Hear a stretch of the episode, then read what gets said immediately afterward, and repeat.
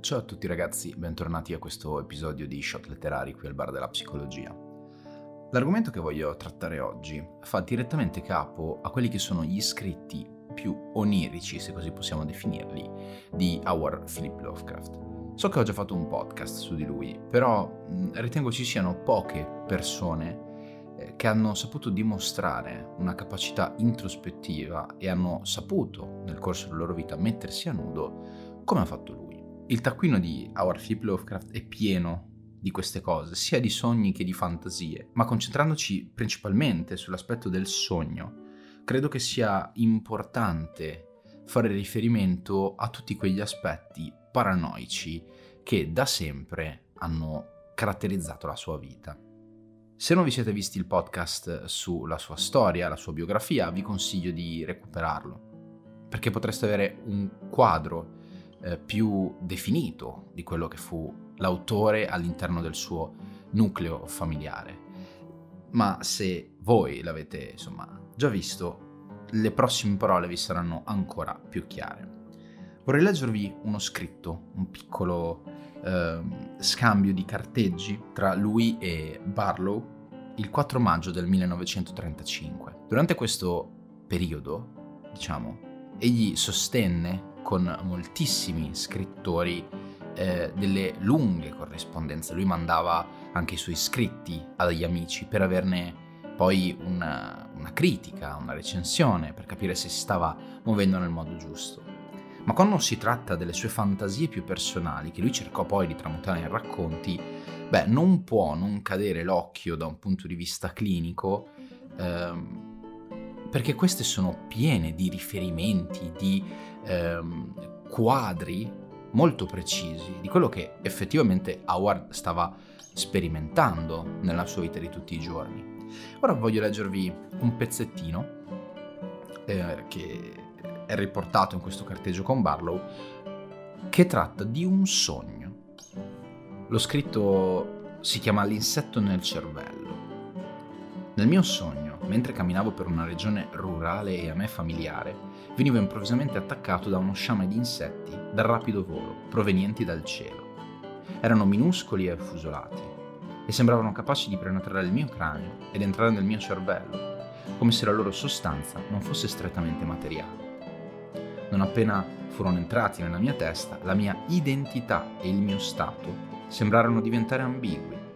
Ricordavo scene incredibili e aliene, di rupi e picchi illuminati da soli viola, edifici fantastici, con murature ciclopiche, vegetazione fungosa e multicolore, forme indistinte che avanzavano a passi pesanti, su pianure illimitate, gradoni bizzarri di cascate, altissimi cilindri di pietra coperti da scale di corda simili alle griselle delle navi, corridoi labirintici e camere affrescate geometricamente, curiosi giardini dalle piante irriconoscibili, esseri amorfi, ammantati di tuniche che parlavano con fischi non prodotti da organi vocali e innumerevoli eventi di natura vaga e dal risultato indefinito. Non potevo essere certo di dove esattamente fossi, ma c'era un senso potente di distanza infinita e di completa estraneità alla terra e alla razza umana. In nessun momento è accaduto realmente qualcosa e io ho compreso di stare sognando molto prima di essermi veramente svegliato. Dopo essermi alzato, ho annotato il sogno nel mio libro nero. Vedete, questo scritto ha, eh, in questa breve lettera, è possibile trovare dei punti che ben si sposano alla biografia di Howard. Noi sappiamo che da un punto di vista personale egli non fu mai capace di entrare in quello che era il mondo degli uomini, degli uomini veri dell'epoca. Volle arruolarsi nella Guardia Nazionale, la madre fece il diavolo a quattro perché lui non potesse entrare. Voleva uscire con delle compagnie, con degli amici.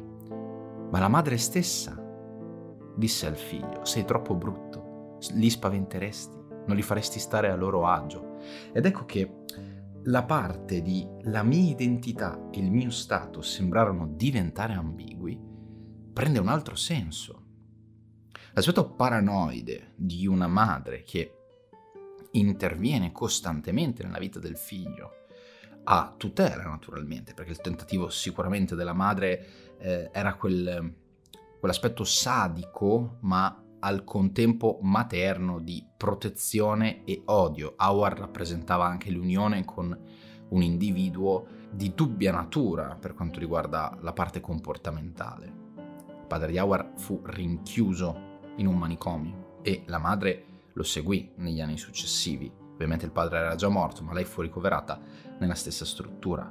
Però vedete, l'intromissione materna, il fatto di percepire una manipolazione esterna, la perdita della propria identità, anche qui, quando parliamo di esseri amorfi, ammantati di tuniche che parlavano con fischi non prodotti da organi vocali, quasi come se lui stesso sentisse delle voci, delle voci che potevano comunicargli qualcosa senza che effettivamente ci fosse adito nel reale. Non esiste un sento la voce non prodotta da organi, esiste il c'è una voce dentro di me che non so da dove provenga, non so da dove sia originata, che in un certo senso mi muove, mi condiziona. Ritengo che questo carteggio sia una traccia incontestabile di quello che egli provò durante il corso della sua vita. Quando facciamo riferimento a una figura materna intrusiva, quando facciamo riferimento a pensieri di tipo ossessivo e pensieri di tipo paranoide. Infatti la paranoia si compone principalmente di che cosa? Di una continua proiezione esterna di ansia che si rivolge al soggetto. Il paranoide vede un potenziale omicida nella persona seduta davanti a lui in autobus. Vede un potenziale avversario o un potenziale antagonista nel cameriere che gli sta portando il caffè e il concetto di paranoia è spesso e volentieri un concetto personale proiettato al di fuori. Per concludere questo podcast letterario di oggi, che vuole essere molto breve, molto conciso e lavorare un po' di più sul concreto, l'aspetto che maggiormente ha permesso ad Howard di eh, distinguersi dagli altri scrittori è stata la sua capacità di ricombinare questo senso paranoide nella creazione di uno scritto una sorta di sublimazione, infatti sublimare vuol dire proprio questo, anziché compiere un'attività dannosa in termini societari, trova una modalità per far sì che questa azione diventi qualcosa di positivo, di fruibile, come il macellaio che anziché essere un potenziale aggressore, sublima la sua energia, la sua aggressività nel spaccare ossa e tendini, producendo poi del cibo finito che può essere venduto. Io come sempre vi ringrazio, il podcast letterario di oggi finisce qui. Mi raccomando, iscrivetevi al canale, mettete un like se vi è piaciuto e condividete il video. A me aiuta moltissimo.